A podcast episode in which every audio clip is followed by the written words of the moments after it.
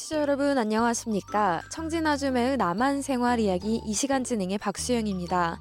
청진에서 초급 여맹위원장을 하다가 남한에 간 여성이 새로운 가정을 꾸려 제2의 인생을 살고 있습니다. 좌충우돌 실수도 잦았지만 하고 싶은 것 마음껏 하며 산다고 하는데요. 오늘은 또 어떤 이야기를 전해줄지 한번 만나봅니다. 노우주 씨 안녕하세요. 네, 안녕하십니까. 네, 오늘은 어떤 이야기를 준비하셨나요? 네, 요즘은요, 가을철이라 무나 배추, 당근 등을 비롯해서 식탁 위에 다양한 채소들로 푸짐한데요. 네. 오늘 시간에는 살충제와 살초제를 뿌리는 것에 대한 이야기를 해보려고 해요. 네. 이 방송을 듣고 계시는 청취자분들은 살충제, 살초제 치는 일이 거기서 거기 아니냐고 생각하실 분들이 계실 거예요. 네. 좀 제가 듣기에도 살충제, 살초제 뿌리는 것 자체는 남북이 다를 게 없을 것 같은데 어떻게 다른가요? 제가 차근차근 얘기해 드릴게요. 네. 이제 강원도에서 감자나 배추, 양배추, 무은 농사를 수십 정도씩 짓고 계신 지인분이 계시거든요. 네. 근데 그분이 며칠 전에 저에게 사진을 보내왔어요. 근데 그 사진을 보니까 채소밭에 버슬비 내리듯 안개처럼 뽀얀데 조그만 기계가 어떤 액체를 뿌리는 것 같더라고요. 음. 그래서 도대체 이 뽀얀 연기가 뭐냐고 지인에게 문자로 물었어요. 네. 그러자 지인이 드론으로 약을 치고 있다라고 답신을 보내더라고요. 어, 네. 드론이라면 이 원격 조정기로 운전하는 무인 항공기, 그 조그만 그 기계를 말씀하시는 건가요?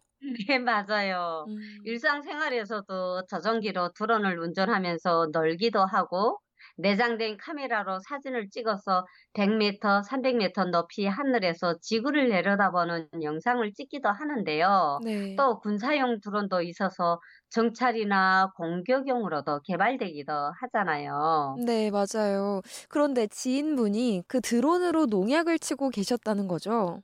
네, 지인분의 그 문자를 받고 제가 궁금해서 전화로 정말 드론으로 채소밭에 약을 치고 있습니까? 하고 물으니까 네. 맞다는 거예요. 음, 네. 아니, 제가 이제 여기 와서 정착 생활을 할 때도 어느 때부턴지 산이나 들에 외래종 잡초나 벌레들이 들끓고 또 음. 나무 껍질에까지 알을 까서 산으로 등산 가기 꺼리는 사람들이 많았잖아요.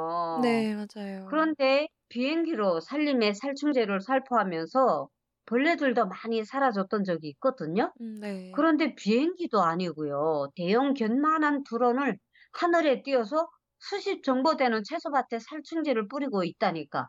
너무 놀란 거예요. 음, 네. 지인이 그 이제 직접 살포하는 드론 장면을 동영상으로 찍어서 보내줬는데요. 아무리 보고 또 봐도 정말 신기하더라고요. 아늑하게 넓은 채소밭에 사람 그림자 하나도 없이 드론이 농약을 치면서 병충해를 예방하니까 정말 과학의 발전을 현실로 실감하게 되더라고요. 네. 사람이 사실 직접 땡볕에 몇 시간씩 농약을 치려면 보통 힘든 일이 아닌데, 이런 중노동을 기계가 대신할 수 있다면야, 이 드론을 안 쓸 이유가 없겠죠. 맞아요. 사실 몇 해 전까지만 해도요, 주변 농촌 과수원이나 넘밭 채소밭에 가면요, 사람들이 등에 분무기라고 하는 20리터짜리 무거운 농약통을 메고 한쪽 손으로 풋풋질을 해가면서 힘들게 농약을 치는 모습을 봤거든요. 네. 하지만 북한 고향에서는 농약조 차도 제대로 보급되지 않아서요. 학생들까지 총동원해서 김매기 전투를 하고 잡초를 손으로 뽑고 넘밭에 병충해 없애려고 불땐 재를 있잖아요. 네. 새벽부터 온몸을 적셔가면서 손으로 넘밭에 뿌렸던 기억이 생생한데요. 지금도 그렇게 하고 있대요, 아직도. 음. 예, 잠을 자도 모자랄 아- 그 학생 아이들에게 할당량을 도급제로 맡기니까 안 하면 비판받고 어떤 일이 있어도 동원돼야 하거든요. 네. 어린 학생들이 눈곱을 쥐어 뜯으면서 죄를 뿌리는 모습은 정말 애처롭기까지도 하죠. 음. 낙한 고향의 힘든 농사일과 비교를 해보니까 대한민국에는 모든 영농 작업이 최첨단 기술을 도입해서 농민들이 아주 편하게 농사를 짓는다는 생각이 들더라고요. 네. 그런데 그 또 농약을 치는 드론은 아무나 사용할 수는 없을 것 같은데요. 어떻게 하면 그 드론으로 농약을 칠 수 있을까요? 지금 이제 농촌들에서는요, 농업용 드론을 사는 것 외에도 네. 조종 자격증이 필요하거든요. 네. 그래서 어 이제 농업기술센터에서 자격증을 위한 교육을 제공해 주는데요. 초경량 비행장치 조종자 국가기술 자격증을 취득하는데 1정에서 4정까지 있다고 해요. 음. 그 중에 1정이 가장 높다고 하는데요. 무인 동력 비행장치 최대 이륙 중량에 따라서 자격증도 등급도 나눠진다고 해요. 음. 꼭 드론이나 자격증이 없어도요. 국가 차원에서 드론 공동 방제 지원 사업이 있어서 드론 방제를 신청할 수 있대요. 이 인근 음. 농협의 어떤 날짜에 농약을 치고 싶은지 신청을 하고 넘밭 후기에 상응한 금액을 내면은요. 자격증이 있는 젊은 사람들이 동네 어르신들이 넘밭에 드론으로 농약을 쳐준다고 해요. 네. 드론을 사용하기 어려우신 어르신들 넘밭에 드론이 대신 일을 다 해주니까 신기해하면서 어르신들이 " 저놈 참 효자네."라고 감탄해 한다고 해요. 아 네. 맞아요. 어르신들은 이느 드론을 사실 조종하기도 어려울 텐데 이 게임기 같이 생겼잖아요. 그러니까 이 젊은이들이 예. 와서 이렇게 대신 쳐 준다면 진짜 편하겠네요. 네. 네. 그러면 그 농업용 드론은 한 가격이 얼마 정도 하나요? 그 농약을 뿌리는 드론 그 용은요. 네. 대략 2천만 원에서 3천만 원 가량 된다고 하는데요. 네. 약 이제 1만 5천 달러에서 2만 3천 달러 정도 되는 거죠. 네. 적지 않은 돈이기는 하지만요. 네. 힘들게 일하는 농민들을 위해서 정부 차원에서 보조금이 나오기도 한다고 해요. 어 음. 이제 한 번 구입해서 매년 농사에 활용할 수 있으니까 너무 다들 만족하신다고 하더라고요. 음 맞아요. 또 그런데 드론 외에도 농촌에 다양한 첨단 시설이 많이 도입됐다고 하는데 그런 것들은 또 어떤 게 있을까요? 여기 이제 남한에서도 예전에는 소와 쟁기로 농사를 지었지만요. 요즘 사람들은 디지털 기술을 도입해서요.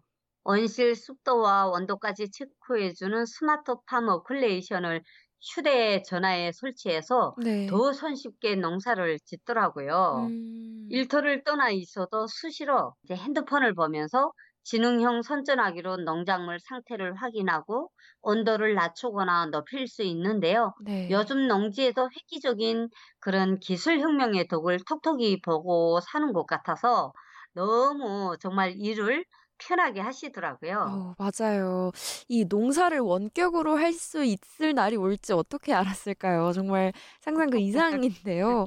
그럼 그 지인이 보내준 동영상 하나로 또 새로운 나만의 모습을 발견하게 된 거네요. 네, 그렇죠. 강원도 산골에서 수십 정부의 채소 농사를 짓고 있는 지인분이 보내준 드론으로 방지하는 동영상을 보면서 정말 우리 대한민국의 발전상을 다시 실감하는 소중한 시간이 되었어요. 네. 우리 고향의 주민들은 언제면 농사를 짓고 농약을 뿌리는 작업 모두 사람의 힘이 아닌 과학기술의 힘으로 수월하게 농사짓는 그런 날이 올지 정말 간절히 간절히 희망을 해보는 시간이 됐어요. 네. 네, 노우주 씨 오늘 말씀도 감사합니다. 그런데 아쉽지만 오늘이 청진아줌의 남한 생활 이야기에서 노우주 씨와 함께하는 마지막 시간이 됐는데요. 그동안 함께 해주신 청취자 여러분들께도 마지막 인사 부탁드리겠습니다. 네.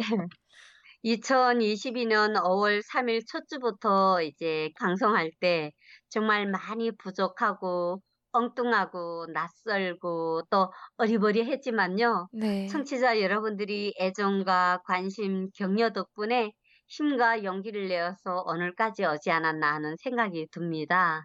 청취자 여러분 모두 건강하시고 가정들의 행복과 축복이 함께 하시기를 바라면서 저는 여기서 인사드리겠습니다.